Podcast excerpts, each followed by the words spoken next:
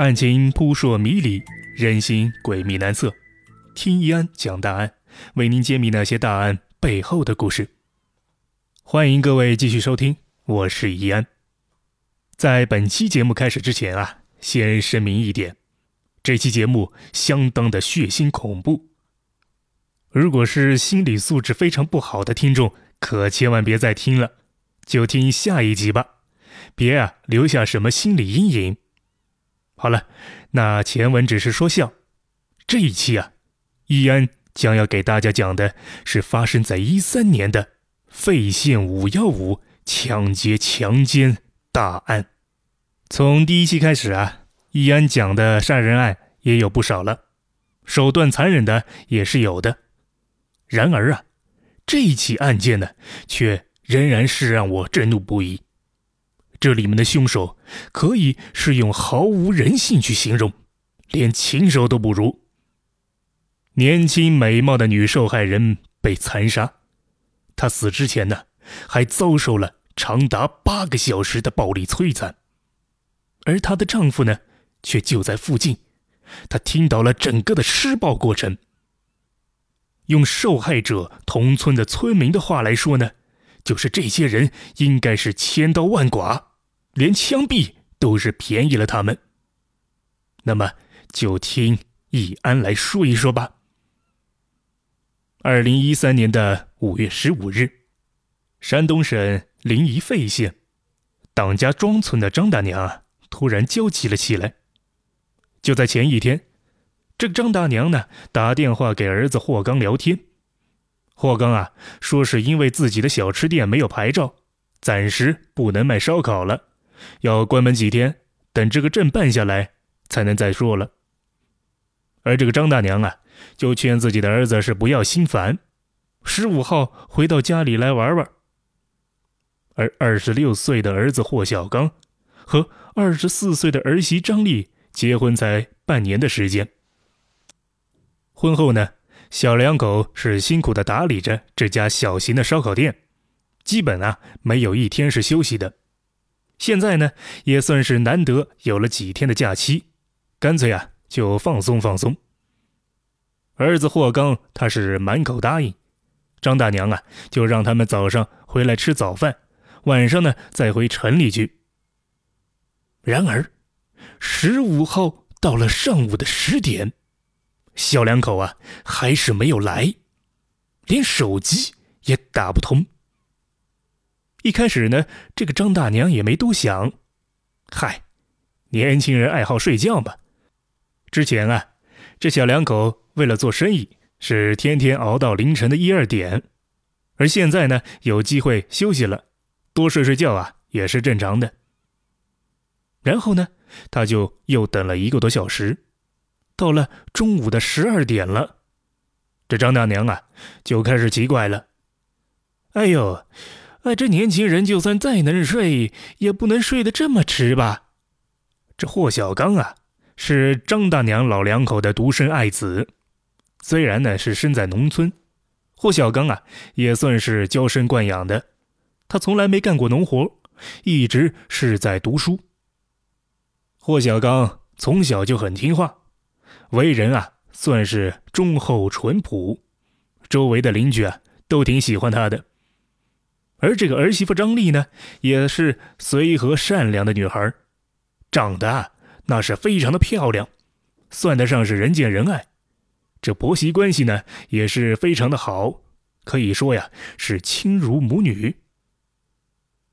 在这之前啊，这小两口从来都没有爽约过父母。而这次又是怎么一回事儿呢？张大娘心里开始有了不祥的预感。这里乡下呀，治安非常不好，盗窃事件呀频发。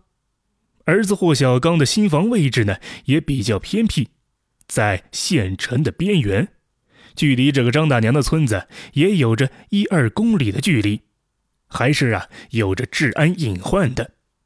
之前呢，这新房就曾经被小偷啊给偷窃过了一次，丢了是一二千的财物。被盗了之后啊，在其他村民的劝告下，儿子呢就在家里安装了视频监控的防盗系统，还养了一条看家的小狗。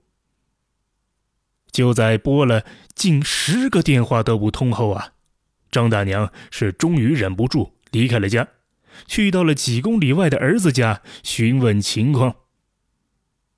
张大娘来到了儿子家的门口。奇怪的呀，是这门关着，然而呢，却没有上锁。他推门走进了屋子。张大娘，她大声的喊着儿子和儿媳的名字，但是啊，却没有任何人回答她。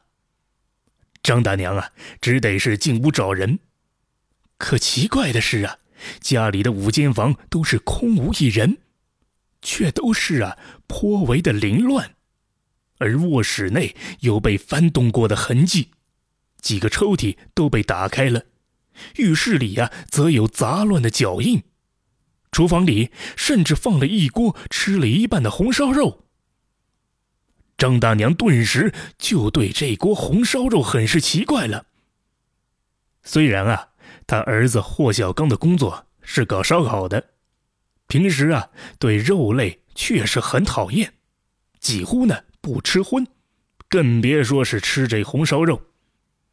而儿媳妇张丽呀，年轻貌美，身材非常好，她呀也绝对是不吃肥肉的，她这要保持体型啊。那么这锅红烧肉到底是谁做的呢？一时之间，张大娘是不知所措。哎呦！这人到哪儿去了呀？为什么不锁门就离开了家，还在这家里翻来翻去呢？会不会是这小两口吵架了？儿媳妇张丽拿东西回娘家了？啊，然后儿子就追了过去？不会呀，这小夫妻才结婚半年，感情那是非常的好，称得上啊是蜜里调油。偶尔间呢，拌几句嘴，却都是没吵过架的。况且呀，无论是他的儿子还是儿媳妇，手机都打不通，这是从来没有过的情况了。张大娘，她不知所措的在院子里乱转，她突然浑身发起抖来，在院子的一角。那只用来看家的小狗儿，是被人活活的就砸死在地上。可以看到啊，那下手杀狗的人手段是极为的凶狠。那小狗子的头都被砸成了一层皮，连骨头都被砸得粉碎。哎呦，这是怎么回事啊？就算这小夫妻吵架，也不能把狗给砸死啊！这平时啊，小夫妻对小狗那是非常的喜欢。儿媳妇张丽啊，几乎是每天都要带店里的骨头给这小狗吃，而儿子呢，是只要有时间就出去遛遛狗。他们中的哪一个人是无论如何都不可能对小狗下这么重的手的？张大娘，她感到了不寒而栗。本能的就觉得是出了大事情，他踉踉跄跄的就跑回了家，同老伴儿啊是商量了一通。老夫妻两个人啊就赶紧打了电话报了警了，而民警们也迅速的赶到了现场。其实啊，本来民警们倒也觉得算不上什么大事情，这小两口不在家，联系不上，也不能啊就说是出了事儿。说不定啊，可能是去县城看电影，或者是唱歌跳舞去了，或者呀，可能已经去了朋友家打牌了，一时间没发现手机，或者手机没电关机了。然而，以专业眼光，仅仅是看了几眼，民警们立刻就警惕起来，他们发现了疑点。一开始啊。民警听说这家里是安装了监控，于是呢，他们首先去到了南侧的卧室查这监控。可是啊，民警们却大吃一惊。那用于监控的电脑主机是不翼而飞，而显示器呢，却是完好无损。看到了这一幕，那赶来的民警立刻就倒吸了一口凉气。为啥呀？因为如果是盗窃，这台刚刚购买了几个月的显示器反而是非常值钱，而且呢重量很轻，理应啊。是一起要偷走的，但此刻只有显示器在，而电脑主机却没了。只有一种可能，这歹徒就是为了毁灭他们入室的证据。如果这霍家小两口没事儿，只是电脑主机失踪了，这可能啊是普通的盗窃案。可现在。这霍家小两口活不见人，死不见尸，电脑主机又没了，就有可能是出了严重的刑事案件，不是绑架，就是杀人，也有可能啊是歹徒入室作案。当然，也许是霍家小两口发生了什么打斗，出现了死伤，一方啊畏罪潜逃了。总之啊，以上都是可能存在的。而至于绑架呢，则不太可能。这霍家呀，不算是什么大款，只是这费县普通的小老百姓。霍小刚这小两口每天辛苦的经营小烧烤，也只能是勉强的够温饱而已。他们啊，收入不高，加上天性节省，那女主人张丽啊，平时都是去廉价的理发店做的头发，就是啊，为了省那么一点钱。这是不可能有人绑架这样的家庭的。难不成是这小夫妻打架导致一方意外伤亡，而另一方藏尸后就逃走了？这也不太可能啊！这对小夫妻结婚才半年，一直啊都是非常的恩爱，堪称是一对模范夫妻，怎么可能随便搞到死人的地步呢？这根本就是无稽之谈呢。那么最后啊，最有可能的就是有强盗或者是小偷入室作案了。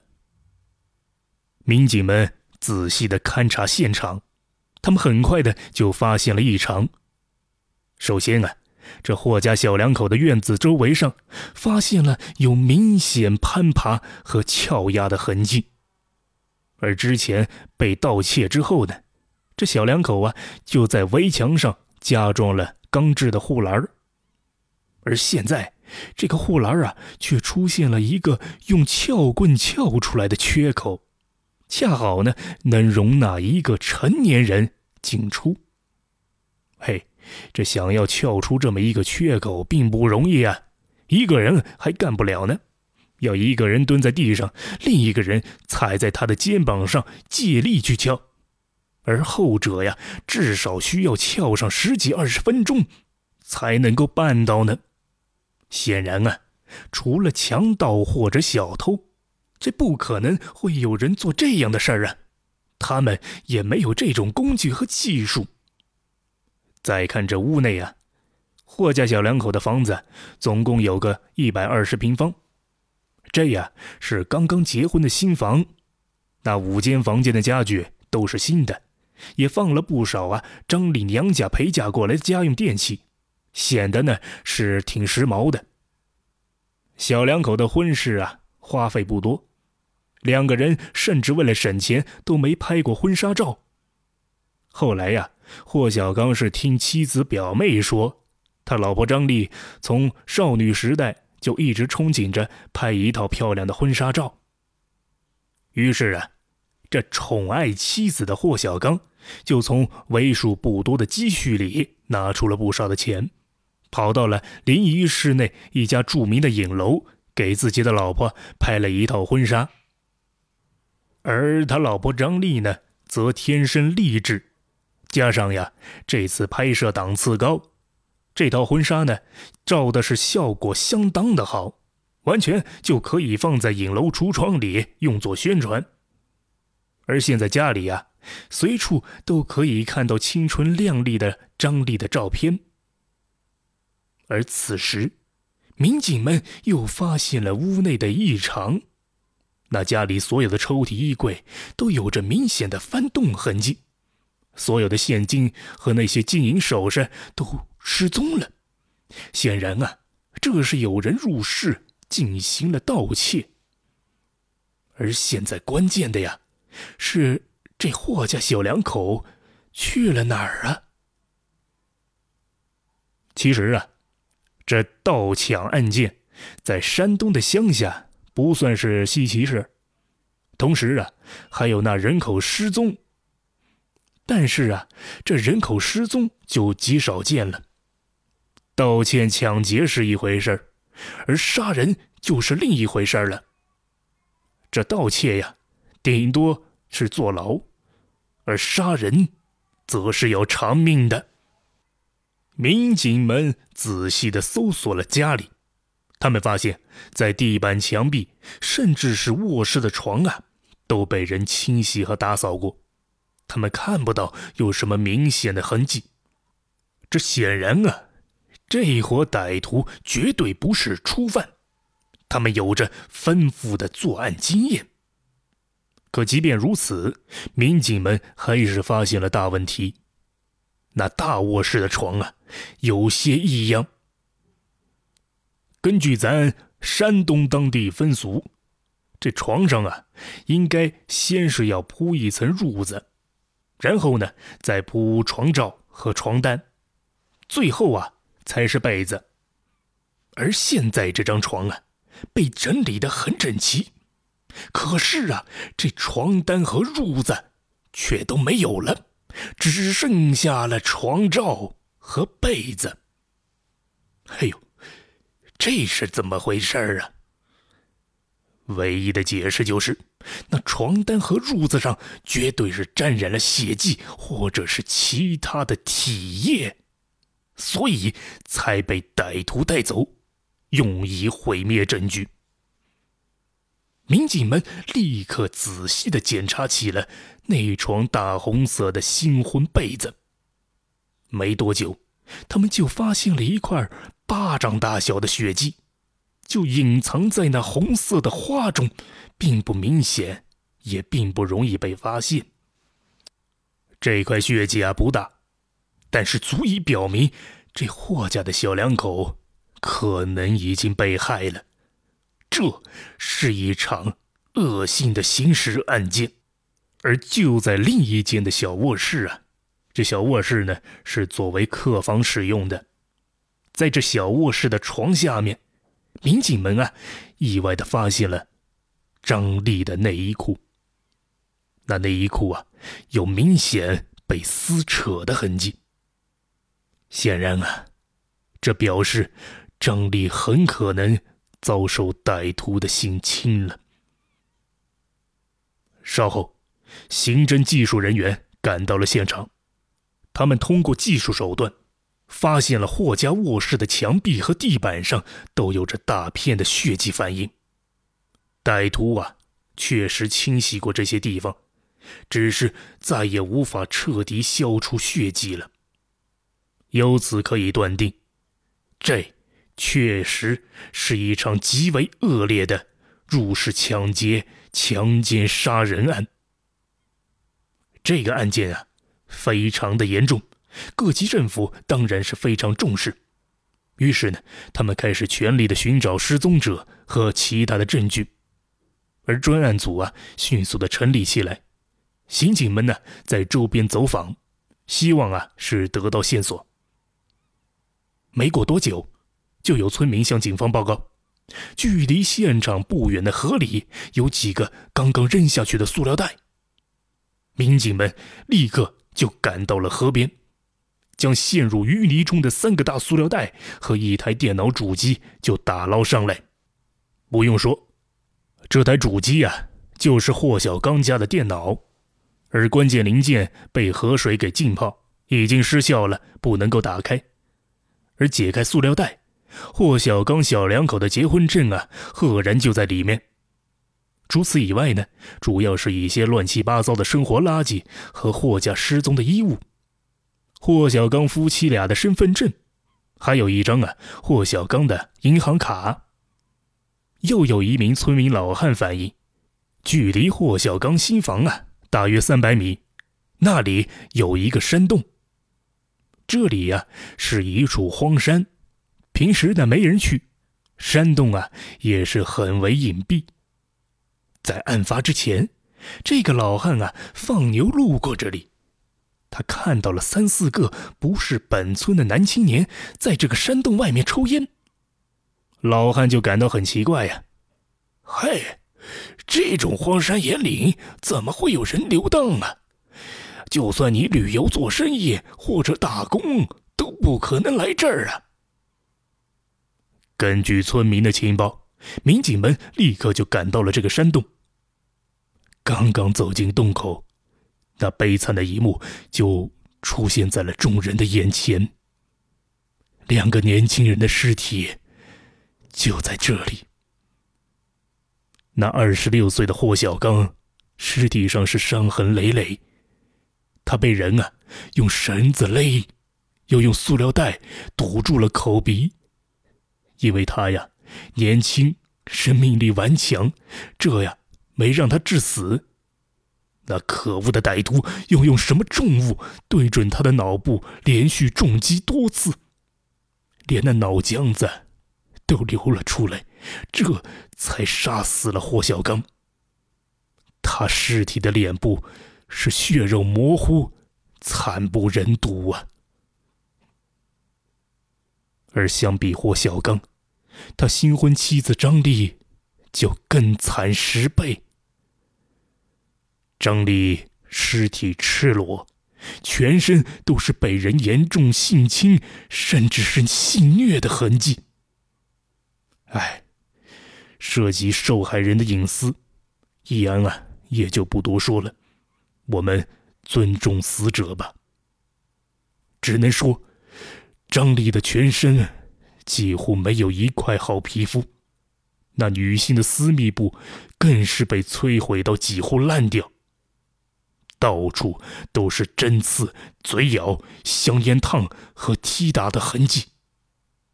这些呀，都是被长时间性虐的结果。据说呀，在尸检的时候，因为张丽的尸体实在太惨，法医都气得双手颤抖不止。根据尸体来看。张丽至少是遭到了数个小时的轮奸和性虐，然后啊，被人手掐着，绳子勒，塑料袋闷，被他们就给活活给弄死了。歹徒的手法如此的凶残，在山东省的历史上啊，也是很少见的。专案组感觉到责任重大。他们全力出击，希望是尽快抓住这些恶魔。分析完案情，专案组觉得这群歹徒绝对是非初犯。而现在呢，是脚印凌乱，歹徒啊，至少是有三到四人，而且都是男性。根据村民和现场的证据来看，歹徒对周边环境还算是比较熟悉。说明啊，他们在作案之前曾经仔细踩点，还观察过地形。作案之前，他们先选择那偏僻的山洞躲藏到了夜晚，然后啊，才多人合作撬开了霍家的围墙护栏，他们潜入了户内。歹徒进屋时间大概是六点多，霍家小两口啊，这个时候并不在家。这伙歹徒啊，就破坏了监控，隐藏在屋里面。晚上七点多钟，霍家小两口回家，他们刚进屋，就迅速的被他们制服了。根据之后对霍小刚那张银行卡的调查，里面啊，总共一万多元都被人取走了，而取钱的呢，是一个穿着霍小刚衣裤、戴着帽子的男人。这个男人显然就是歹徒。而在抢劫的同时，他们对张丽进行了长达八个小时的轮奸和戏虐。期间呢，这些人是根本不怕被人发现，因为根据厨房和浴室来看，这伙人还在霍家从容的炒菜吃饭，期间啊还多次洗澡。直到第二天凌晨，他们拿到了钱，又发泄完兽欲，这才将霍小刚小两口。残忍的杀死了。这一伙人的作案经验非常丰富，但是啊，却没有急速的逃走。他们先清洗了现场，然后呢，又将尸体转移到了附近的山洞里，将电脑机箱和一些物品打包丢入河内，之后才逃走。而转移尸体啊，主要是为了他们的逃走争取时间。其他的则是毁灭证据。这些绝对不是，也不应该是初犯能够做到的。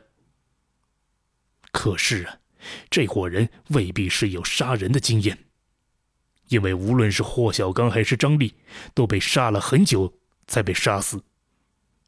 以受害人霍小刚为例啊，他首先是被绳子勒，塑料袋捂嘴。折腾了很久啊，也没将霍小刚给杀死。无奈之下，这些歹徒又用重物砸，用刀捅，才将霍小刚给残忍的杀害了。就算是杀死那手无缚鸡之力的张丽，歹徒们也花了不少的时间。尸检发现啊，张丽的一侧乳房有着好几个香烟烫的痕迹，警方推测。这根本就不是性虐，而是这群丧尽天良的歹徒为了看张丽究竟死了没有，至少其中一次烫的时候，被他们认为已经死了的张丽出现了挣扎。而更重要的是啊，这些歹徒犯了一个非常大的错误，他们竟然在现场留下了一个极为重要的证据。在河里的塑料袋里，警察发现了霍小刚的一条牛仔裤，而在上面，他们发现了一些血迹。看来呀，那名取钱的歹徒就是穿着这条牛仔裤来取钱的。